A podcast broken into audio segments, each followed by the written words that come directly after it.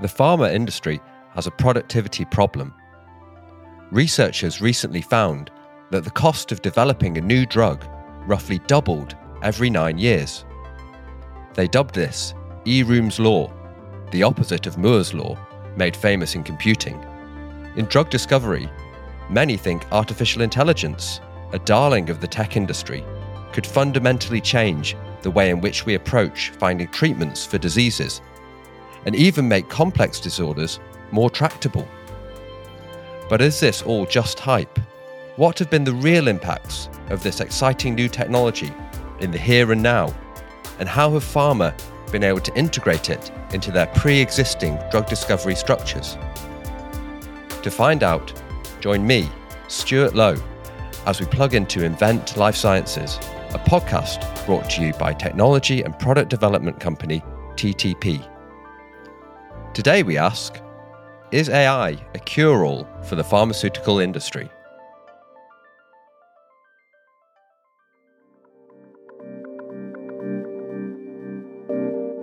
The process of discovering new drugs and treatments for diseases is a truly interdisciplinary endeavour. It's not just biology that researchers need to be thinking about, but chemistry, pharmacology, and manufacturing too. And when it comes to finding drugs for complex diseases, the plot thickens further. It's a process rooted deep in the complexity of disease biology to find the appropriate targets. And the search for potential drug candidates requires us to navigate the astronomical diversity of chemical and molecular space. And it's been estimated that over 10 to the power 60 drug-like small molecules could exist. For reference, the stars that we can see in the observable universe is only 10 to the power 20.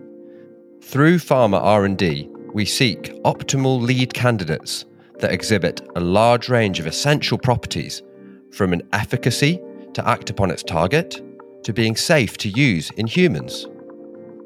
It's a process of elimination, but this entire process is highly time-consuming, and not all lead candidates make it into the clinic, meaning costly clinical trials are often performed on candidates doomed to failure. The ratio of leads in to therapies out is about 10 to 1. There is considerable hope being pinned on AI as a tool to make the drug discovery process more streamlined and better able to eliminate flawed lead candidates before we run clinical trials. AI startups, disrupting a space traditionally dominated by pharma companies, are now a key part of the industry landscape. But will AI be able to streamline the drug discovery process? Will this new technology be able to scour through the data? And will we be able to trust the analysis it produces and the predictions it makes regarding drug safety? Will it be the silver bullet that shifts how we think about the life sciences completely? And maybe, will it force us to rethink the relationship between data and the decisions we make? This is what I wanted to find out, so I got in touch with a few people who are experts in drug discovery to help me on my way. First up, I invited TTP's very own Sarah Morrow to our studio for a chat to open the conversation up. Sarah is a life sciences consultant at TTP, joining in 2020 after getting her PhD specialising in organic chemistry from the University of Oxford. Sarah brings a chemist's perspective on the challenges encountered within drug discovery, as well as focusing on the technology, both hardware and software, that could enable and accelerate the field. We started off our conversation at the very beginning. What is the traditional process of drug discovery, and why does this cause a challenge for the pharma industry?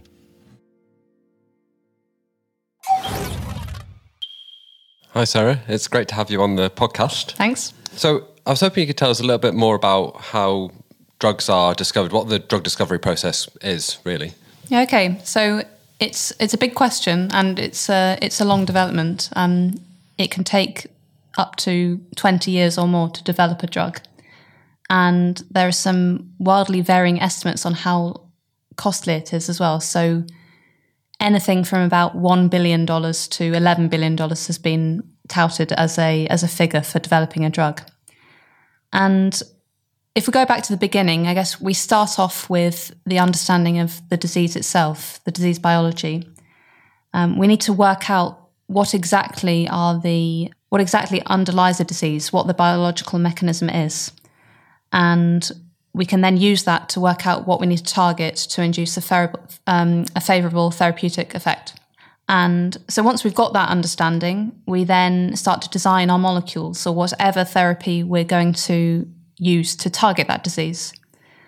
That itself is a long process. It's not a kind of, there's no big toolbox of compounds where you can pick and choose with great certainty which ones are going to target your biology. It's a bit of a test, trial and error process in some ways. So it really is like a process of discovery, and that's why they call it. Yeah, and this is where you get lots of high throughput screening approaches, for example, where you're throwing numbers at the problem. You're trying to get as many compounds through your screen as possible to identify one or two hits out of a potential library of thousands and thousands of molecules. But then once you've got that molecule, once you've got your leads, you can start to develop them. And eventually they'll go into animal testing and finally into clinical trials. And it's those clinical trial steps which are really the biggest and most expensive parts of the process. So once you've taken your molecule all the way up to that point and committed to take it into that clinical trial, you've spent a lot of money on it already. It's a cost which you can't recover again. Mm-hmm. But many of those that go into clinical trials are actually doomed to failure in the end. And it's decreasing the failure rate at that point, which some people think is going to be the critical step to reducing the cost of drug discovery overall. Now, I can see that it's kind of a very expensive process and there's sort of inefficiencies in each stage. What do you think the area is where we could actually make a real big improvement in the cost of the drug discovery? Yeah, it's a good question. I guess ultimately it's at the point the biggest gains can be made at the most expensive parts. So a clinical trial really would be the critical point. That's where an individual molecule takes the hundreds of millions of pounds to conduct your trial, whereas at earlier stages, the cost is simply for each step much reduced. So the biggest gains can be made at the clinical trial stage, and of course, it's decisions made through all of those earlier stages that allow you to filter things out quickly to avoid them getting to the clinical trial stage in the first place.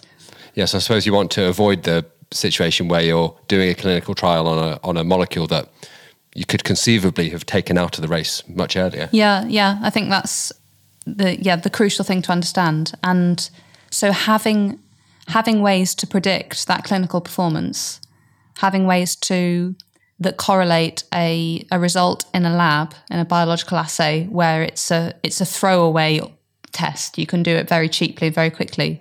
But having ways to correlate that result with what result you might get in a clinical trial is the key. Drug discovery has traditionally been quite difficult because of the complexities of predicting how a given drug will interact with the human body. When clinical trials are so expensive and the rate of drugs failing at late stage is so high, it's clear that there's a productivity problem from a clinical perspective. But does everyone agree on how to address this? What about people working on the industry side, taking a more process-oriented view of things? To learn some more from someone working with pharma, I called up Aaron Morris, the CEO and co-founder of Postera. Postera are a company building an end-to-end medicinal chemistry platform to advance drug discovery, using machine learning and AI to do so. After seeing the limitations of traditional drug discovery on biotech companies and pharma, Aaron wanted to set up a company to come in at this early stage and work alongside them to improve the process. This is where Postera were born. I got in touch with Aaron from his base in Boston to find out some more about his company and to ask about how they're going about solving pharma's productivity problem. What does that really mean to you, that productivity problem? Is that something you're kind of familiar with? Yeah, there's a couple of different ways to measure this productivity problem. One is to look at the actual investment it takes to bring a drug to market. The most disappointing statistic, I think, for most people is the failure rate of drugs when they actually make it into human testing. So it's somewhere between kind of 90 and 95% of drugs that make it into human testing don't make it out the other side and they fail. That's pretty high. That's So most people worry about, well, it takes a long time and it's quite expensive. I understand, and absolutely I want to bring those metrics down. But frankly, right now, if you can just increase the success rate from 5 or 10% to 20% for the same cost, that is a life-changing, literally life-changing for patients around the world. So from Postera's perspective, I guess we try and primarily concern ourselves with how can we create better molecules, faster molecules, cheaper molecules, in that kind of order. The final kind of other dimension that you can kind of analyze this problem from is actually in the kind of preclinical stage as well as just the clinical stage, and really this is kind of where Postera operates. So we operate in that process that gets you to the drug candidate that's going to go into human testing. And so within that stage, cost becomes even less of an important factor because it's going to get dominated by the cost in the clinical trials. So we care much more about high quality drug compounds or candidates. And then secondly, how fast can we do that process? Well, what I was wondering is, obviously the pharma industry has been around for a long time. Why haven't they been able to solve the productivity problem themselves? Why do they have to look outside? So there has definitely been no kind of dearth of ideas and technologies that have been tried. There has certainly been an AI winter, at least as adopted within the pharma industry, that kind of particularly around like 2014, 2015. And so from kind of pharma's perspective, you have to ask yourselves, okay, what is the best way to try and get this technology in-house? And the problem with that is when you bring a new technology in-house, it is not a blank slate. You are competing against existing technologies. So I think firstly, you don't have the blank slate. You're competing against internal technologies. And what that means is a huge activation energy to try and get your internal users to switch over to that new mindset. Critically also for something like AI, you have the implicit danger of it being viewed as a threat to human-based approaches. Often happens is the established chemist at large pharma can look at AI and rather than say, you know what, how can this at least augment or help my workflow? It's this thing could take my job and I'm going to critique it and try and break it and try and find out where it fundamentally doesn't work and then write a tweet about it or something. It's clear that approaches to improving the quality of drug candidates entering the pipeline could have a much greater impact than just cost-cutting or efficiency savings alone, at least in the early stages of drug discovery. Because the cost and time associated with pursuing compounds which eventually fail are the real culprits here. When a failure occurs at the clinical trial stage, the sunk cost and time can be significant. And if we want to reduce that failure rate at the clinical trial stage, we need better tools to make predictions on what will be a success in the clinic. If AI's predictive power can reduce the failure rate of drug candidates in clinical trials overall, then it will undoubtedly have a positive impact on drug discovery. So, can AI fit the brief? I wanted to speak to someone who had been working in this specific space on the kinds of technologies that will enable this to happen. So I got in touch with Andreas Bender, a professor of life sciences informatics interested in developing new life science data analysis methods for their application in drug discovery.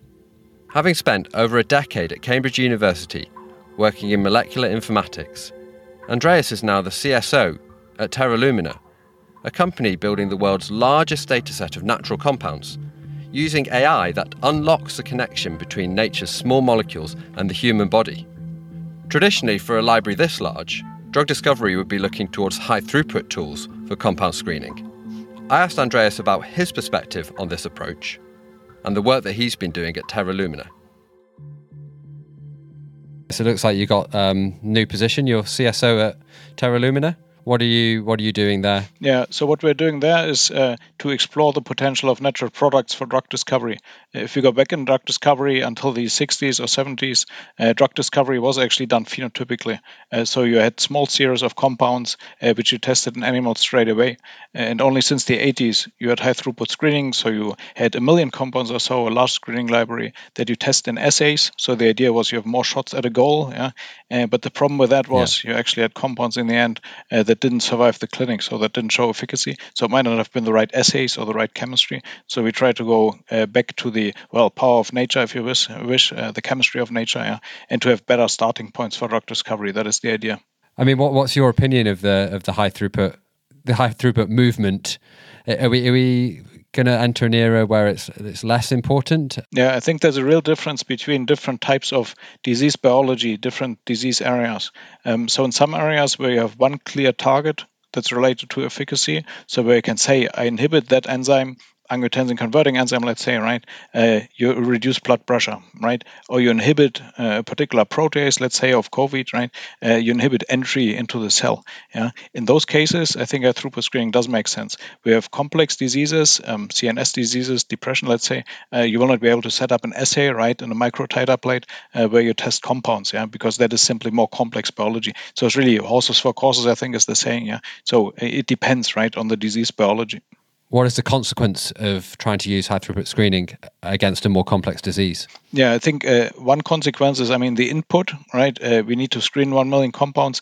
It roughly costs, let's say, $1 per data point. So, it costs $1 million to generate the data. But the actual cost is that the compounds don't survive in the clinic. So you have then more complex disease models afterwards. So you have a compound active on the target where you hope activity on the target translates into efficacy in the clinic. But that's not always the case, right? If you have a complex disease, you have a compound active in an assay, but that compound is not active anymore in vivo, and that's the actual price, right? High failure rates, effectively.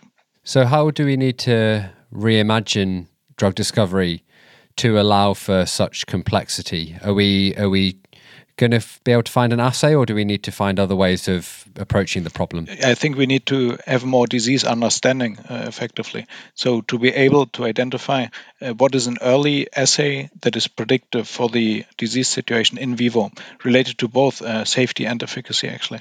And that implies, I think, in all cases, better understanding, or it could also be, in the slightly simpler case, it could be a biological assay where we establish empirically that, let's say, inhibition of a signaling cascade translates into efficacy in the clinic. That could also be done empirically. But I think in practice, it's usually disease understanding that we need in order to pick the right targets, the right readouts in this early stage assay in the first place. I think it's effectively understanding that is often missing in disease biology.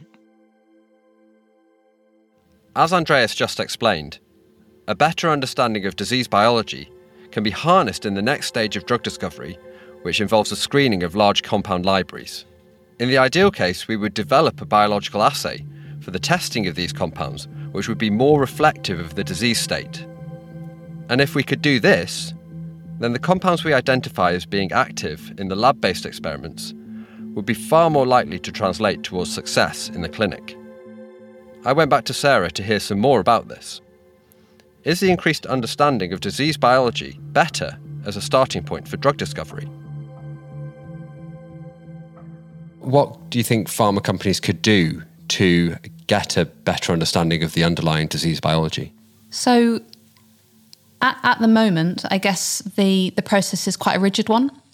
A pharmaceutical company might have a relatively rigid way of understanding their disease based on actually what's quite limited information they want to focus quite rapidly on a particular drug target and use that as the basis for their screening without necessarily understanding that that really correlates with the, you know, the complexities of the disease that they're looking at. Maybe it doesn't correlate, maybe it doesn't hold true across all different presentations of that disease type.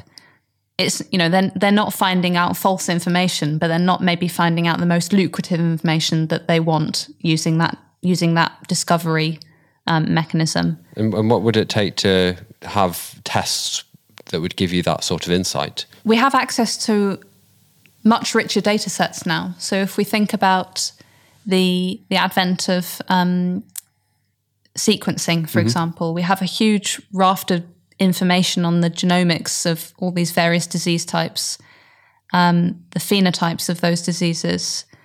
We can create cell models of different disease types. We can use even patient cells and patient material to analyze on, you know, individual to individual how these diseases present. And we effectively have a much richer picture of the disease and how it presents across the population. And I think that will, you're basically going from a more complex understanding of your disease in the first place that allows you to hone in on, you know, what exactly is the mechanism that causes this, what we see in the patient population. And by doing that, you're much more likely to pick the right target in the first place. So you're sort of moving away from that kind of one test, one answer, and moving towards a kind of a several tests leading towards a kind of more nuanced answer. Yeah, I think so. Yeah. And is that what AI brings to the table then, is be able to kind of interpret that massive information? Yeah, my interpretation is when you start to use rich data sets with potentially presenting over hundreds, thousands of different, slightly different presentations of this disease, it's inevitably much more difficult to understand the various links between those things and to tease out what the real disease biology is. But AI has the power to tease out those relationships, to understand what the core relationships are, to see the unexpected links between a disease, a biological mechanism and a disease presentation. Something that we wouldn't necessarily be able to get from a single experiment, a single assay, and that's where AI can come in. Are there any companies focusing on that specific part of the drug discovery cycle? Definitely. So companies like Insitro, for example, they recognised that there was a huge wealth of biological data that they could use to understand a disease target better. Where they've really sold themselves, I guess, is the fact that they really need to generate their own biological data, because whatever is in the literature was so context dependent. They couldn't validate it. It wasn't reproducible. Perhaps they weren't even testing exactly the right thing or enough things. By having their own biology, by doing their own biochemical testing, they can have greater trust in their data and correlate it better with all the other pieces of information that they get, such as the genotype of whatever cell they're producing. The work that Insitro are doing to understand disease targets through AI and biological data is really fascinating. But they are by no means the only people working in this space. Because now, AI is being used by others in a more exploratory fashion to design assays targeting more predictive outcomes, or even to find new classes of molecule altogether. This is the exact work that Andreas has been doing throughout his career, particularly in the realm of generative chemistry. So I went back to him to find out his thoughts on it. So how does the work that you've been doing in Cambridge apply to this? What sort of AI, how have you deployed it, What have you found? Yeah, one area was generative chemistry, and I find that very interesting that the computer can come up with new molecules and suggest new drugs. And you can combine that, for example, with docking, so structure-based drug design, where the computer always also estimates whether a ligand is likely to fit into a protein that it's meant to inhibit, for example. Okay. That is one area. Another one is actually understanding the productivity of endpoints. So which genes, for example, that are up or down regulated tell us about a certain toxicity in vivo. So there are databases that give you gene expression data of in vivo organ slices, for example, and then you can identify the up or down regulation of which gene in a simple assay, because hopefully that translates to a cellular assay as well.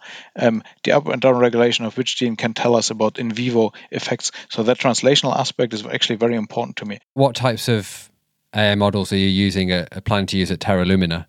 Yeah, so Terra Lumina, so that's a company that we're just starting here in Berlin, that is using AI for drug discovery from natural products.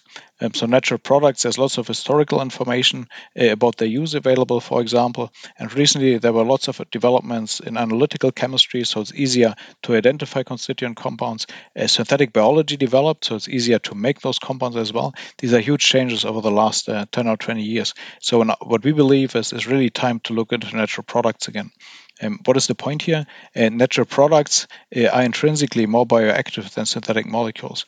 Because if a plant makes a natural product, it doesn't make it for fun. It costs energy to produce that compound, right? So probably it's used to defend itself against invaders, for example. And so this is why natural products are more likely to show efficacy in the clinic. That is our strong belief. And so what we do here is we use knowledge graphs, so computer models that integrate information about chemical structure, targets, pathways, and indications.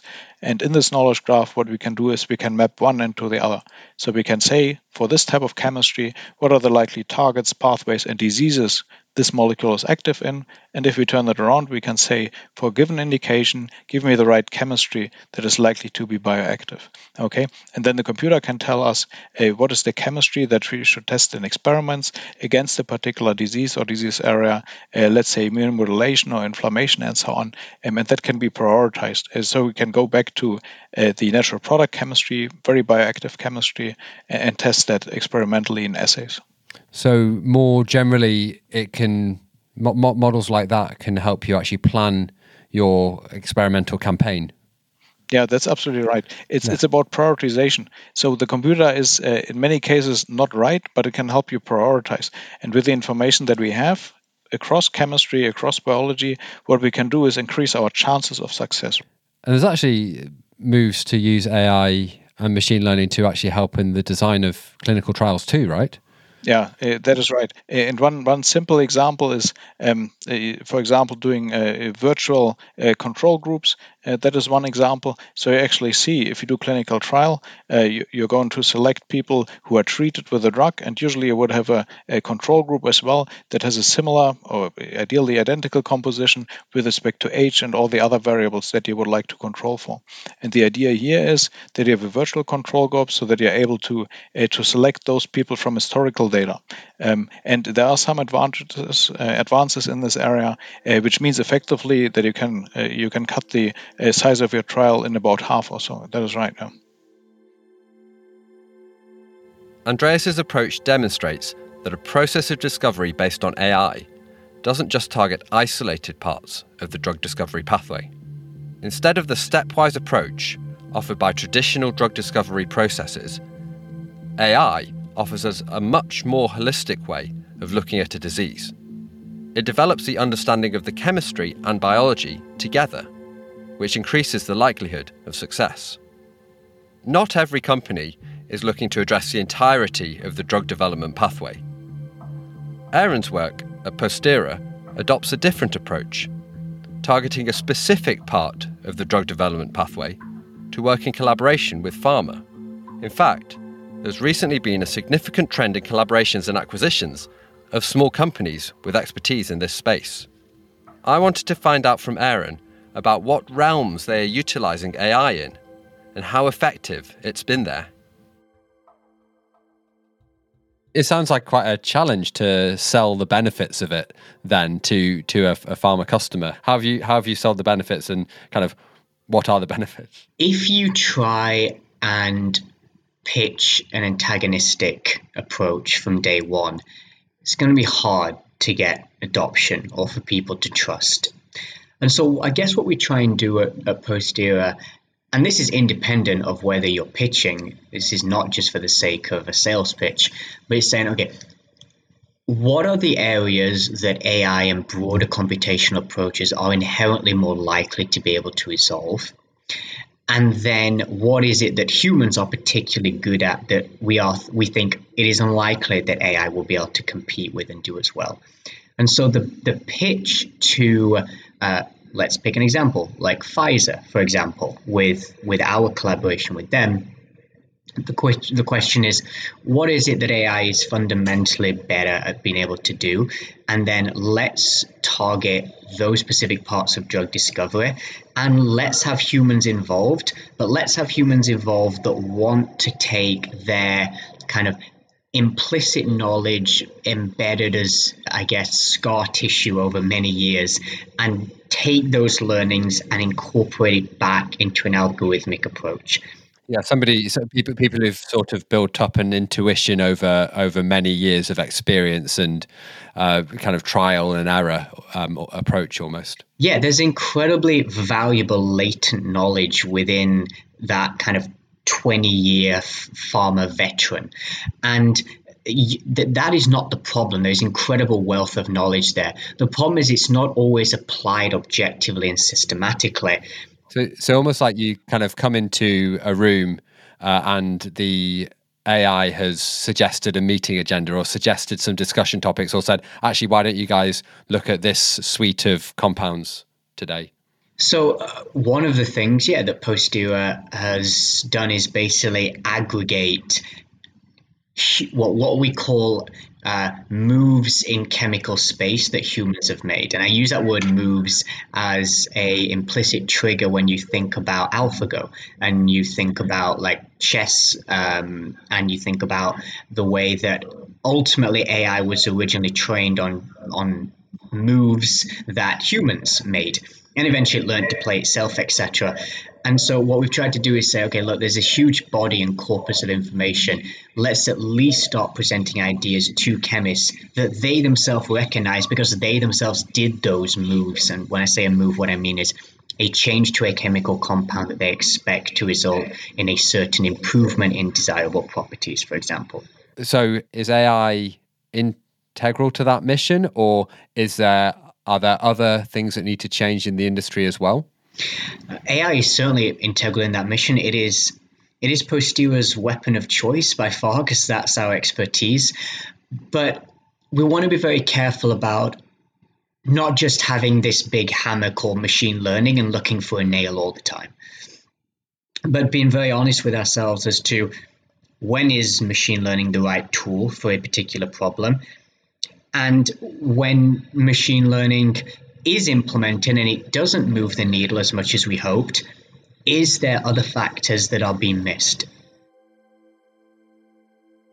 Postera's ambitions are really impressive. Their understanding that machine learning and AI is not a catch-all, a panacea to plug in at any level of the drug discovery process to solve any issue. It's part of a wider ecosystem which requires many more inputs and considerations. So what is an effective and holistic AI model? What does it look like, and where should it be implemented? I went back to Sarah to find out. The areas where AI is likely to be most successful is where the input data can be best relied on. And it's quite revealing, I guess, that the only AI-designed drug that has made it into the press that has as a success was the drug designed by Exscientia. So it entered a phase 1 clinical trial in January 2020. It was a drug developed to target, I think, OCD. I guess the key, though, is the fact that in that case, the target was known, the biological target was known, and they were using AI to develop a compound to target that particular disease, to have efficacy against that particular drug target. And it may be that the input data required to optimize that compound, and that being, you know, chemical data in particular, that may be an easier problem than using AI to understand the disease biology in the first place. So of all the niches we've talked about so far, where do you think it's having the most impact at the moment? I think probably in the spaces where, again, the input data is most reliable. Uh-huh. So where the measurements you make of a particular compound don't vary between labs. They are not dependent on the context that you measure them in. Maybe where there's simply more published data in the first place. Mm-hmm. So that might be the physical properties of a chemical compound. So we've got this really powerful tool, but not many data sources are able to be harnessed effectively by it? Yeah, I think so. And that lack of data is exactly why companies like Insitro exist. They recognised that they had lots of literature data, lots of genetic data, but it couldn't be well correlated with the actual biological data that had been generated. They needed to generate their own platform to do those experiments and for it to be machine readable. So a lot of the advances in the future you think are going to be underpinned by technological advances, as in hardware rather than software? Yeah, I think that it could well be that way. And whilst the volume of data will be important in AI, I think it's the quality of the data that's going to be more important. So if we focus on developing platforms that are less high throughput but give better clinical success, then that's a better way forward. Are there any other kind of niches where you think kind of AI's got a really good impact, good potential for impact? Yeah, that's a good question. I think maybe uniquely as a tool within drug discovery and development, AI could actually hit all parts of the drug discovery cycle. So we can think about getting a better understanding of the disease biology. We can design better chemical probes that target that disease more effectively. We can build models to predict toxicity and safety. And then beyond the kind of exploratory phase, we can use AI as well in the clinical research setting. So we can understand how to stratify patients for clinical trials. We can aggregate real-world data. So the way that humans talk about disease is obviously it's not formulaic, it's a messy data set, but tools like natural language processing can actually take that and make it into something quantifiable and useful. You can also think about longer-term reporting of data, for example. So gathering data from electronic health records, even moving towards things like the kind of implantable devices that report on a patient's progress, for example. All of that data is really relevant for future drug development. It seems like you've kind of got two things going on here. You've got one where you've got really high automation of some very simple experiments. That's churning out lots and lots of data, but it's not relating, it's not got a great predictive power. And then you've got these more complex experiments which are much more dependent on what the human operator does. And we sort of need to merge those two together in a way. Yeah, I agree. I think that's a nice way of describing it. It's not just about churning out data. First and foremost, we need to think about what exactly we're measuring. The number of drugs that have been created using AI is still startlingly small. So much so that compounds identified using these methods still make the headlines whenever they enter clinical trials. Clearly, we're not quite at the stage of machine learning dominating the drug discovery space just yet. And as we've identified, there's a need for genuine hardware developments too, to generate data for breakthroughs needed in fundamental disease understanding. One thing the technology certainly does have, however, is hype, in medical circles and beyond. I went back to Andreas to ask him whether this had been a help or a hindrance. AI has been around for a long time. Is there a new hype? I would think so. And that hype is probably driven by, to an extent, by the new developments in image recognition and speech recognition, where the assumption is we can transfer much of that to the drug discovery area. So right now, I mean, in the beginning of a hype, right, it's quite a methods-driven hype. It's quite machine learning-driven. And I think the translation of those methods to the drug discovery area, that is really still lagging behind. Quite likely, also driven by cheap money, right? So there was lots of investments in venture capital and so on in recent years. In my expectation, quite possibly that will change in the coming years. We see that right now with interest rates increasing already, right? That might really change, and it might also change the whole landscape of using AI in drug discovery. At some stage, companies need to show we have compounds that go into the clinic that show efficacy. So at least after phase 2, right now there are no compounds that were designed by AI that passed phase 2, right? I mean, you have compounds in phase 1, but there's nothing in that comes out of phase 2. So showed efficacy in the clinic. We need to show efficacy in the clinic, I think, for AI and drug discovery to really be sustainable in the long term. Yeah, and then you think about, is this actually a sustainable level of investment to put into a technology which hasn't shown proof yet? Yeah, that is right. On the other hand, we need to analyze our data. So basically, I'm not negative about AI and drug discovery. We need to analyze our data, right? That is certainly the case. So we have more and more chemical data, bioactivity data. We have generative models, for example, right? The important thing now is, I think, to find the right application areas for using the right question, choosing the right question, and then having the right data to answer that question. We need to understand better whether data and methods work and have a positive impact and where they don't. So do you think that there's a risk of it being misdeployed? What certainly is the case right now, that there's no real comparison of AI methods to, let's say, more conventional drug design methods. And that's a problem for the assessment, a true assessment of their value. Right now, there are more compounds approved. So some people claim that is the impact of AI.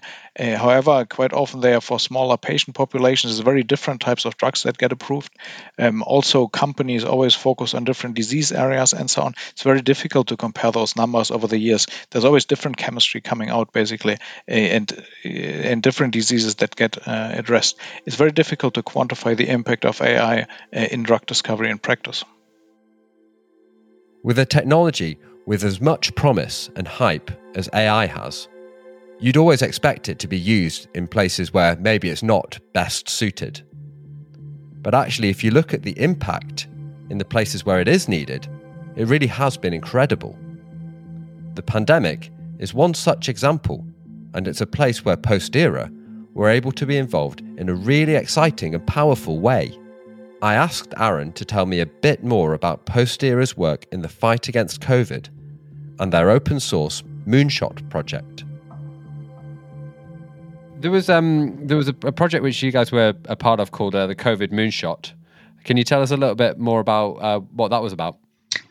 Yes, so Postera launched COVID Moonshot in partnership with a series of other organizations back in March 2020, when we saw on Twitter a fragment screen that was run against the main protease. So basically, in simple language, this is a kind of mini drug screen thrown at an important part of the COVID-19 virus machinery. And we realized that our ML technology actually was really suited to be able to take this very early preliminary data and begin to actually progress it into really promising drugs eventually. And what we decided to do from day one was to keep the entire thing open science. So we would publish all the data, we would publish all the compound structures.